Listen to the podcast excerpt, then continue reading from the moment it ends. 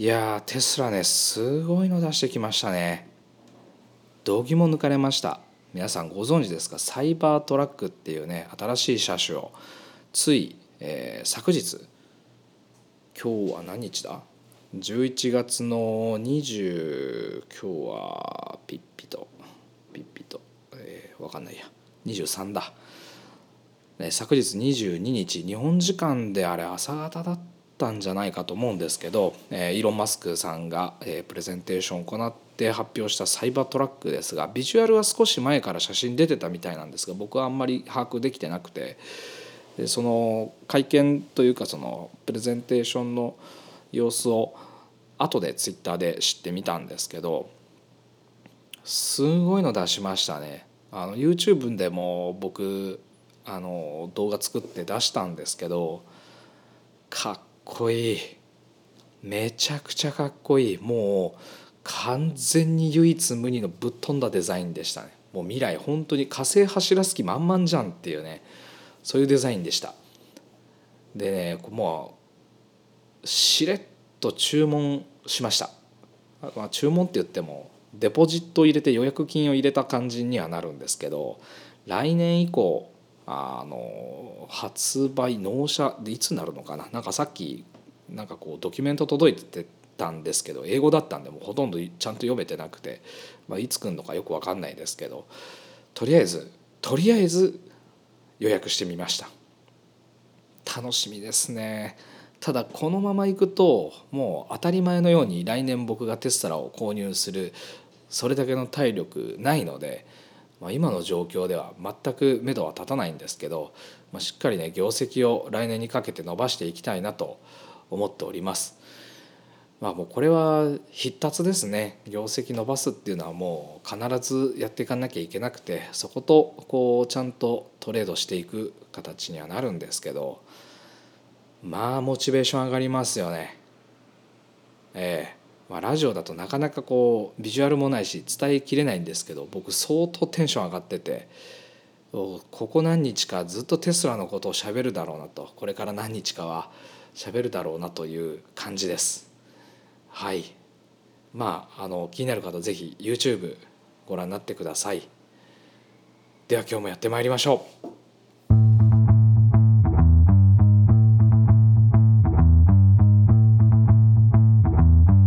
中村城の時間です。いや今日もね晴れやかないい天気です。11月23日土曜日。今日はですね12時半なんですけど今ちょうどスタッフの子が休憩に行ってる合間に、えー、撮っています。土曜日最近はですねそのまあ新しいスタッフ増えたことで土曜日の午後、まあ、普段ラジオ撮ったりしてた時間にですね今、えー、ミーティングをしています。ウィンセッションっていう名前のミーティングをしているんですけれどもこれは1週間の業績報告っていう感じですかね。なんかこう週の頭僕は始業が火曜日なので火曜日のお昼にコミットメントミーティングって言ってその週やるべきの、まあ、数値目標だったりとかを中心にですねタスクの確認とかっていうのを火曜日に行ってそれらの成果をこの土曜日の、えー、と午後に行ってるっていう感じです。うちのスタッフは勤務が火曜日水曜日でもう、えー、火曜日水曜日と金曜日と土曜日か週4日勤務になります。うち週休3日制なので、えー、っと勤務は4日になるんですよね。なので火水金土と出勤してきてて、まあ、その最後の勤務時間にもうあのウィンセッション中はビール飲んだりとかしながらですねまあ、割と緩い雰囲気でこうウィンセッションっていうのをやっていくようにしてるんですけどまあこれ元ネタはあの読んだ方はお分かりの通り OKR OKR の中にあるもう仕組みをそのまんまねまるっとまるっととりあえず導入してます。何がいいのか結構ね微妙でお酒飲んじゃうと僕とか明日日曜日僕は普通に出勤してくるんで帰れなくなっちゃうと困るから僕お酒飲まなかったりえー、スタッフの子も車で出勤してきてるので歩いて帰れなくもない距離なんですけどまあお酒飲んだり飲まなかったりっていう感じで今のとこやってますけど、まあ、どっちかっていうとこう堅苦しい会議っていうよりは、まあ、わちゃわちゃ喋りながらこう業績報告できればいいなというところで、えー、やってってます。まあねなんかこう新しいスタッフ増えて本当ね何より自分のこうやる気がねモチベーションになっていけばいいなと、まあ、実際なっていってるので、まあ、これから頑張っていきたいなと思っているとこです。さあ今日はね何のネタからいきましょうかね。うん。沢尻エリカさん捕まっちゃいましたね、えー、結構ねガチでいろいろやってた感じで、えー、あの方の旦那さんの名前、えー、高橋え？違ったかな？高橋なんとかさん。前前の旦那さんですね。離婚された、えー、高城剛だ。剛？高城高城剛多分合ってると思います。合ってるかな？高城なんとかさん。あの方が書いた書籍で大麻、の話を書いたね、えー、書籍があるんですよね。僕結構好きでそれ。割と読んでるんですけどえー、っとタイトルなんだっけな。またちょっとこれリンク欄に貼っておきたいなと思うんですが。あこれだ「大麻ビジネス最前線」高城剛。あ剛。合ってるな。うん。これね面白い本でまあ大麻の今こう世界的な大麻の産業がどうなってるかっていうところをいろいろ解説してて国別だったりとかその時代背景とか、まあ、今の法律の枠組みとかっていうのが解説されててビジネスとしてどのぐらいスケールしてってるかっていうのが主に書かれてるんですけど、まあ、そのいわゆる後進国というかこの薬物に対しては相当厳しい方になるのかな。死刑とかにまではなんないですけどほんとちょっとしたことでも捕まっちゃう。アジアの方はまだまだそういう意味ではこう薬物に対する薬物ってね言い方もおかしくて、まあ、微妙なとこなんですけど、まあ、この大麻に限って言うとまあヨーロッパとかアメリカとかではどんどんこう規制緩和が進んでいて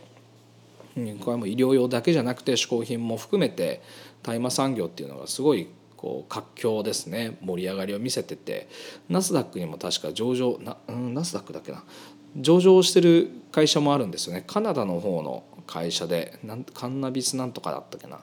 なんか上場企業もあるぐらいこう産業自体が盛り上がってるんですけど、まあ、日本ではね当然これはもうねダメ絶対みたいなとこで大麻そのものの、えー、所持が禁止されていて使用そのものについては大麻大麻に限って言うとえーと、使用しているだけでは、えー、捕まる要因にはならないんですけどあと発芽してない種も OK かな。あの七味唐辛子の中に入ってるあの丸っこいやつ。あれこう大麻の麻の種ですけど。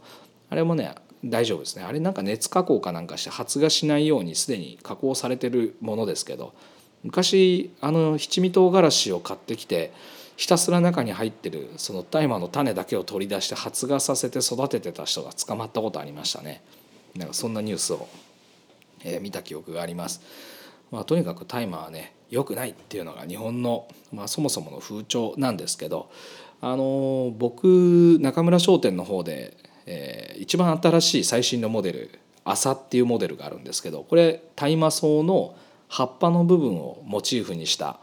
こう図柄になるんですけどこれね奈良時代ぐらいに遡るんですよね。あの図柄が最初に出てくるのが奈良時代ぐらいになるんですけど、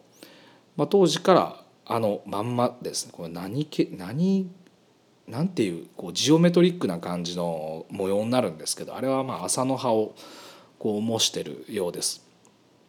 歴史的な背景は僕よりもあの奥さんがすごい書籍とかねいろんな文献調べてくれてその背景とかいろいろ調べてくれてたんでそれでまあ僕は知ってる程度ちょっと知識としては浅いんですけど、え室町時代ぐらいに入ってくるとほとんどあの柄っていうのはあの使われなくなってたんじゃないかとほとんどこう資料が残ってなくてで江戸の後期ぐらいになってまた、え歌舞伎役者の方が舞台衣装に使ったことから大流行してるんですよね。でそれ以降こう日本の産日本のなんていうかね風土の中で麻っていうのはずっと使われてて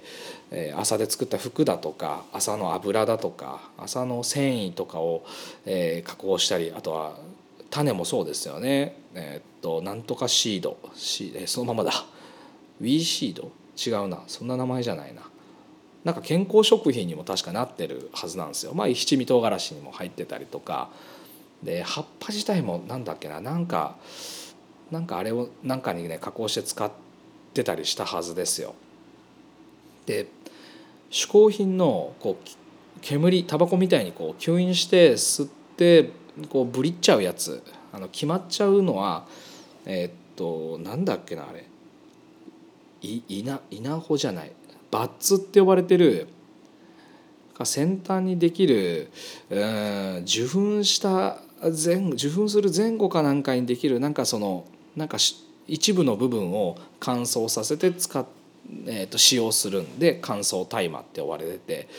あの実際あのよく見かける5本指のこう葉っぱのリーフの部分ですよね。あのリーフの部分とかはあれはね乾燥させて吸ったりはあんましないらしいですね。なんかどっちかっていうとこうちぎって取っちゃって邪魔だから取っちゃう部位になるらしいです、まあ、当然茎とかああいうところもあのほとんどそういう意味ではこう決まんないからああいうとこはねあのそういうの好きな人たちが作ってるタイマーでは多分捨てちゃったりするんじゃないですかね。よくわかんないですけど、まあ、どうやってるのか知らないですけどね。日本ではその風土的に歴史的に見ると、まあ、全て種から、えー、何からいろんなものに置き換えてこう身近なものとしてそういう身近な植物として使ってたそういう風潮があり、まあ、そういうところのえー、風土があるからこそ柄になって模様になってこう洋服とか着物とかにも使われてたりするっていう時代背景があるみたいです。でその柄で言うとえっ、ー、とねよく最近でもよくあるのが浴衣とかにね子供が着る浴衣とかによくあの柄って使われてるらしいですね。僕ん家であの朝柄の着物を買ったことはないのでよく分かんないんですけどよく使われてるのはそういう子供のよ子供の洋服とかなんか最近だとお皿にもね絵柄が書いてあるのを見かけたりすることあるんですけど、まあ、なんでその子供の着物えー、浴衣とかに使われるかっていうと麻って成長速速度成長速度がすごく速くてでどこでも育ちやすい雑草なんでもともと雑草みたいにもうニョキニョキいろんなとこに生えちゃう植物らしいんですよね。なのでなんかこうねすくすくと元気にたくましく力強く生きていくっていうことの願をかけて子どものこう着物とかによく使われてるそういう柄になるそうです。うん、いいっすよね。すごいね。僕グッときてるんですよ。あの柄すごい好きで。本当に本当に好きで。だ大麻好きだみたいな話になっちゃうとね話おかしくなっちゃうんですけど。まあ、そういうね自分の持ってるこう既成概念というか、まあ、一般的な常識とはちょっと違うとこで物事を見てる方が、うん、面白いですよね。あの生きづらいっていうのもデメリットあるんですけどね人とあんまり意見が合わなかったりとかなんか変わったやつ扱いされることも多いんでなんか生きやすさ生きづらさでいうと生きづらくはなっちゃうんですけどでも面白いですよ。なんかむしろそういうなんかこうちょっとねこう、うん、言い方オブラートに包んで言うとですねなんかバカな人たちが、えー、うがった僕から見るとうがったそういう見方で世の中を捉えてたりとかメディアまあ、メディアがね全部悪い陰謀論みたいなことを語るつもりはないんですけどまあなんかこううんバカがワイワイ騒いでるのを見てちょっと鼻で笑ってやる感じっていうのが自分的にはすごく好きで、うん、なんかそういう人間も世の中にはいればいいですよね。だからって僕が何でも知ってるわけじゃないし僕の考えてることが正解とか不正解で言うと不正解のこといっぱいあるとは思うんですけどなんかこう僕基本的には人をバカにして生きている人間なのでそれでバカにできるネタがあるっていうのがね自分の中でこうなんか優越感だったりとか自分のなんかこうちっぽけな何かを保つそのモチベーションになってたりするのでそういうところがねすごくいいです。はい、まあ、だから大麻の話ね。大麻うん。だから禁止されて大麻こうけしからんってなったのはえーっとあれ何年なんだろう。戦後 GHQ がこう日本を統治する時に新しくこう制定した法律の中でその大麻規制法っていうのができたらしいんですよね。でそれ以前っていうのはまあ畑で育ててそれ作物にしたりとかこう洋服にするために繊維を作ったりとかって、まあ、普通の一般的な産業の一つとしてあったんですけどそれ以降は禁止されてるって、まあ、当時そのアメリカではそもそも大麻は違法薬物でアメリカでも規制されてて日本でそれが規制されてないのおかしいじゃんっていうことで、まあ、そういう法律がセットになってくっついてきたっていうふうに言ってる方とあとはねプラスチック製品とか、えーナイロンポリエステルみたいな新しい素材の製品を日本に輸入してくるためにあの簡単に早く安く作れちゃう。麻ってすごく産業そういう産業が根付いちゃってるとあの邪魔くさいからっていうんで禁止したって言ってる人もいるし、まあ、そういう側面はゼロじゃなかったかのかもしれないですけどただそれだけのためだけに規制したとはちょっと考えづらいので、まあ、その時代背景としていろんな思惑があって、まあ、規制されるようになってでその時規制する時の、えーっと大義名分としてはその朝を大麻を大麻の一部を吸引すると酔っちゃうあの朝酔いって呼ばれてたらしいですけど、まあ、決まっちゃうからこれいかんいかんぜよっていうことでね大義名分をつけてそれが今でもこう薬物の犯罪として日本ではこう定着してるっていう状況なのかなと思います。で例えば、えー、と1920年代第一次世界大戦と、まあ、第二次世界大戦のちょうど間ぐらいの時代ですよね。日本でいうとこの大正時代世界恐慌が起こったような時代背景の20年代これ競争の20年代とかっていうね呼ばれ方をするんですけどすごいバブル景気で戦戦争も終わってすごいバブル好景気になったアメリカなんか好景気になってたりで突然それがねこうウォール街、ね、金融ニューヨークのこう金融街でですね、えーっとバブル弾けちゃってこう世界恐慌に突っ込むとかって、まあ、こうアップダウンのすごい激しいそういう1920年代はですねアメリカでは禁酒法っていうのが制定されてるんですよね。お酒酔っちゃうから禁止っていうね法律があったんですよ。うん、結構びっくりですよねお酒ダメだったんですよねアメリカって。でその禁酒法時代に、えー闇酒場酒場えーとねお酒提供するとこですよね飲み屋って基本、ね、当然ダメなわけですけどそのそれでも飲みたいやつらっていうのは一定数いるわけですよ。それ闇酒場っていうのが流行ったんですよね。それをスピークイージーって呼んでました。まあそのままですけどね。語源で言うとこうスピークイージー気軽に話せる場所としてお酒を飲んでみんなでワイワイ気軽に話す場所っていう、まあ、分厚い鉄の扉を開けるとそこにはこう酒場がバーがあったりしたわけですよ。地下地下ですよね。地下街地下街というか、まあ、すごい潜り酒場なんでこう表立って看板も出せないし当然路面店でもなくこういろんなとこがあるんですけど例えばバーバーの散髪屋さんの奥進んでって下の地下降りていくとそこにはバーが広がってるっていうスピークイージーっていう場所があってですね。こういうものをテーマに、えーっとコンセプトに敷いてショップをやってる、えーニューヨークのお店ブラインドバーバーっていうねブラインド目隠しブラインドバーバーっていうのがあってこれなんかコンセプトそのスピークイージー1920年代の競争の時代をこうアップデートして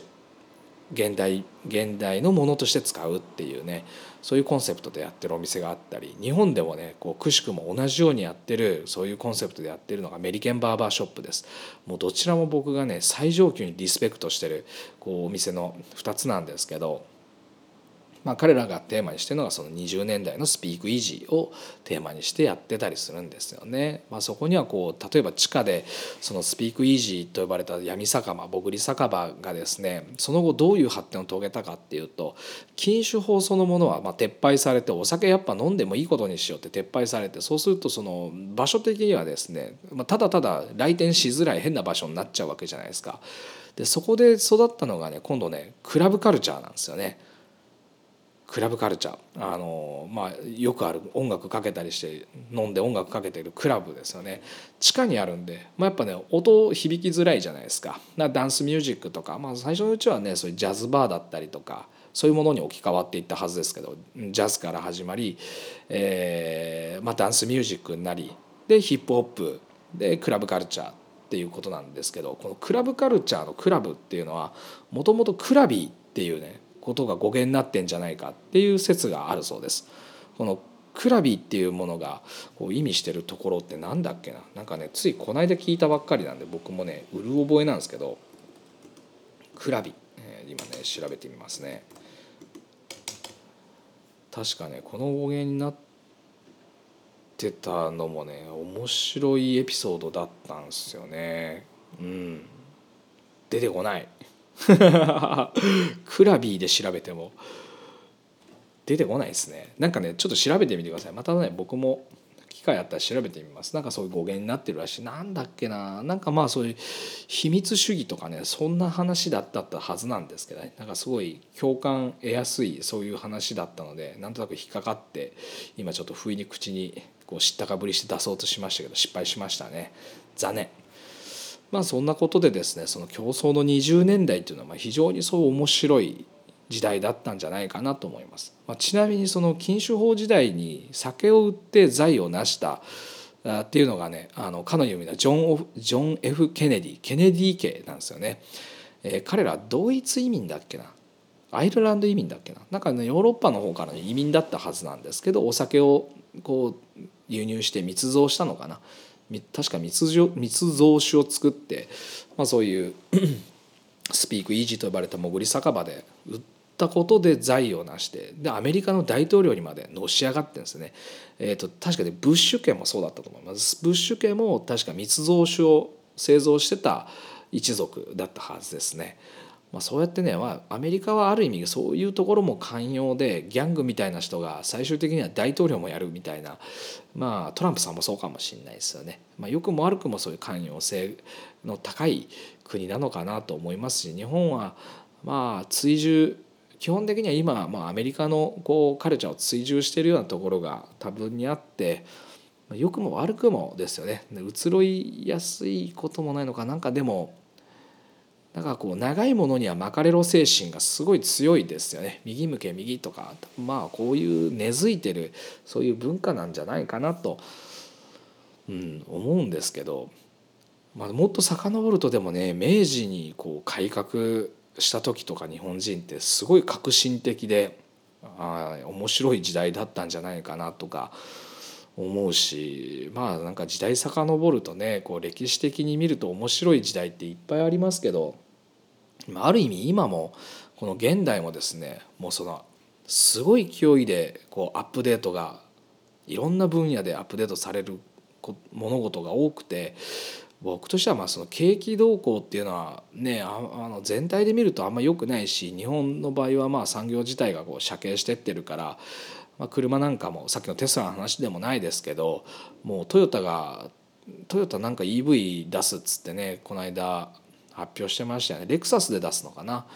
あんなのもスペック見る限りガソリン車をそのガソリン車のこうプラットフォームに EV の装置乗っけただけのしょうもない EV をなんかこう鼻高らかに発表してましたけど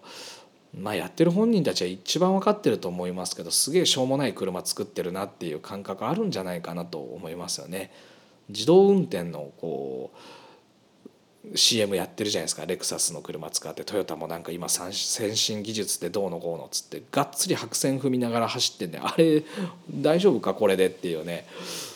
でっかい装置こうセンサーいっぱいつけてる割にはねすげえのろまなのに白線がっつり踏んで走ってるっていう超危険な動画を出してましたけど。テスラ今もうあのカリフォルニアをはじめオーストラリアでも OK になった。香港香港は OK になったかな。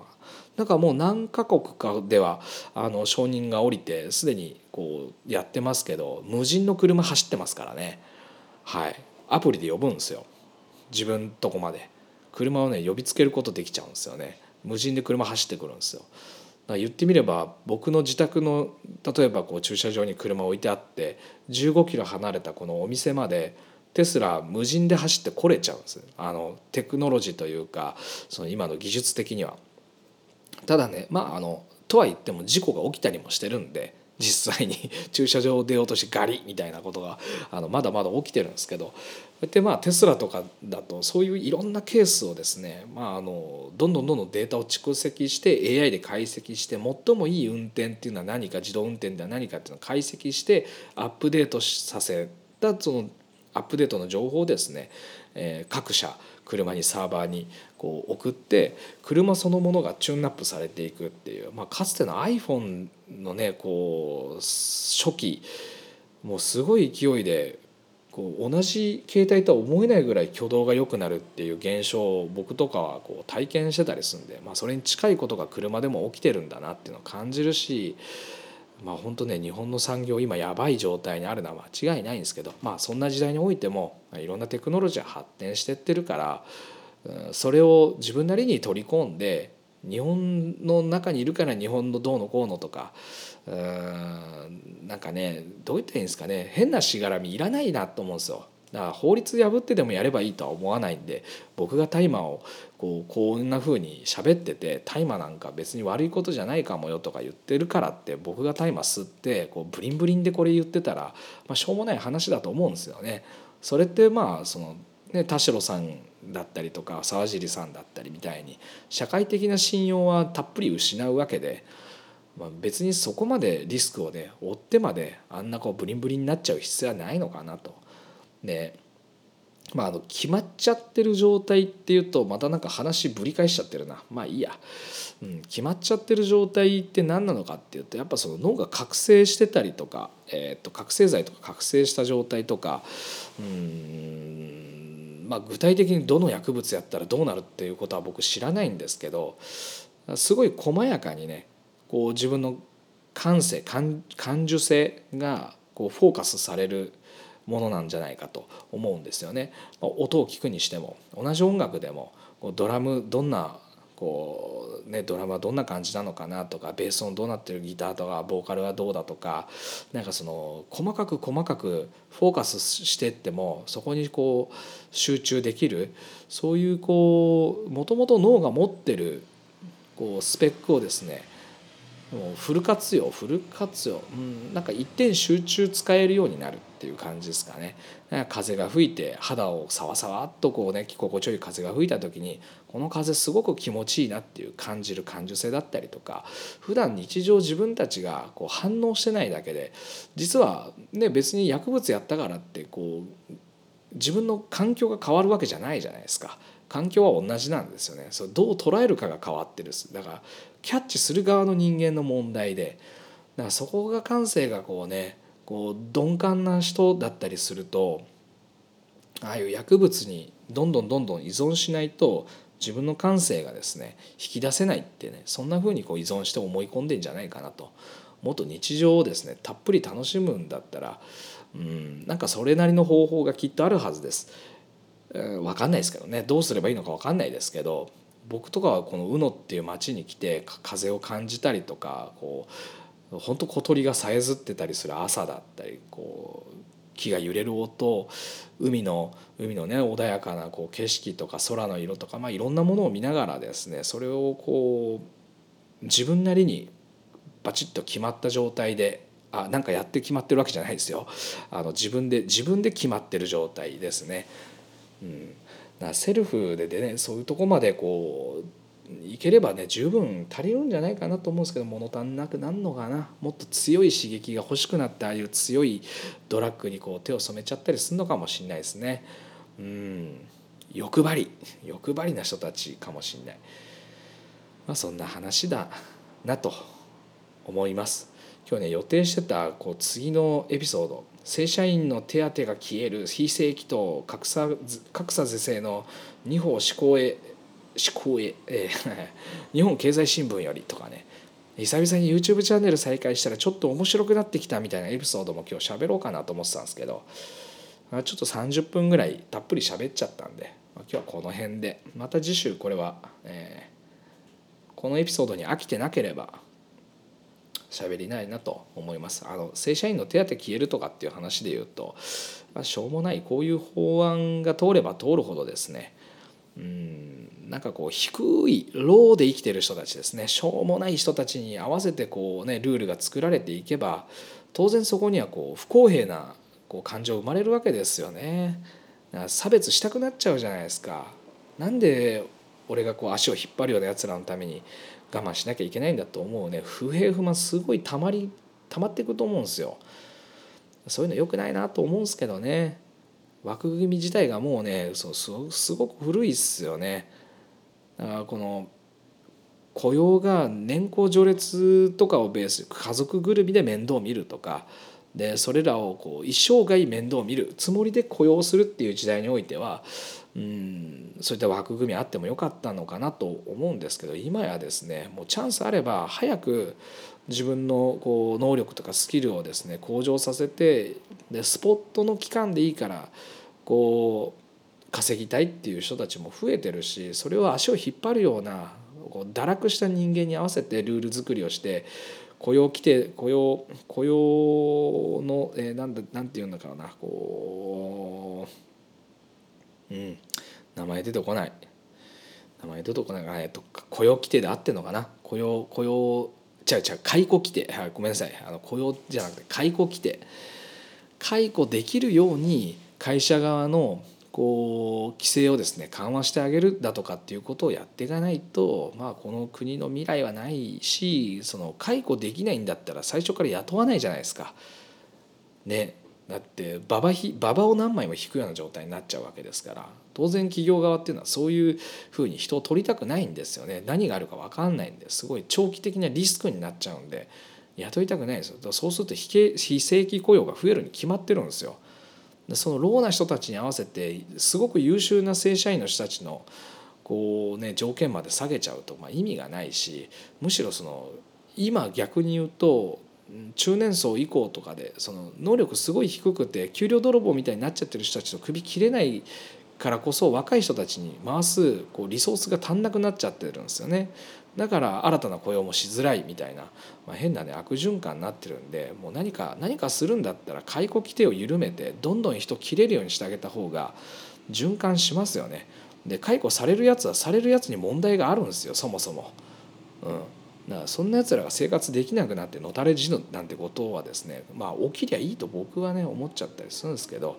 まあ、同一労働同一賃金っていうのがねもうちょっとちゃんと理解されて、まあ、波及していけばいいんじゃないかなと思うんですけど、まあ、実際には難しいですよね。うんまあ、なぜそういうおじいちゃんおばあちゃんがあの実験を持ってる時代なので、まあ、こういうルールに関しては言うとですね、まあ、枠組みの中である程度うまく立ち回るしかないのかなと思ったりするっていう話をしたくて、えー、書きました。もうなんかついでだからもうあと12分だけ喋ります。あの YouTube チャンネルまたね最近あのすごい緩いノリでまた更新し始めました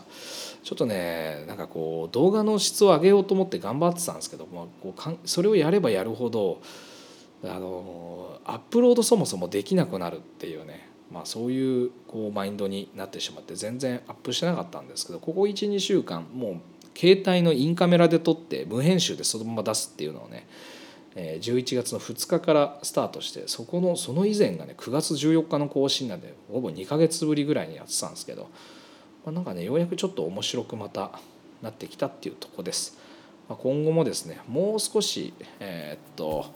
アップロードする頻度を高めていきたいなと思っておりますのでぜひそちらもご覧いただければ嬉しいです。はいというわけで今日の放送は以上になります。また次週お会いしましょう。中村でした。さようなら。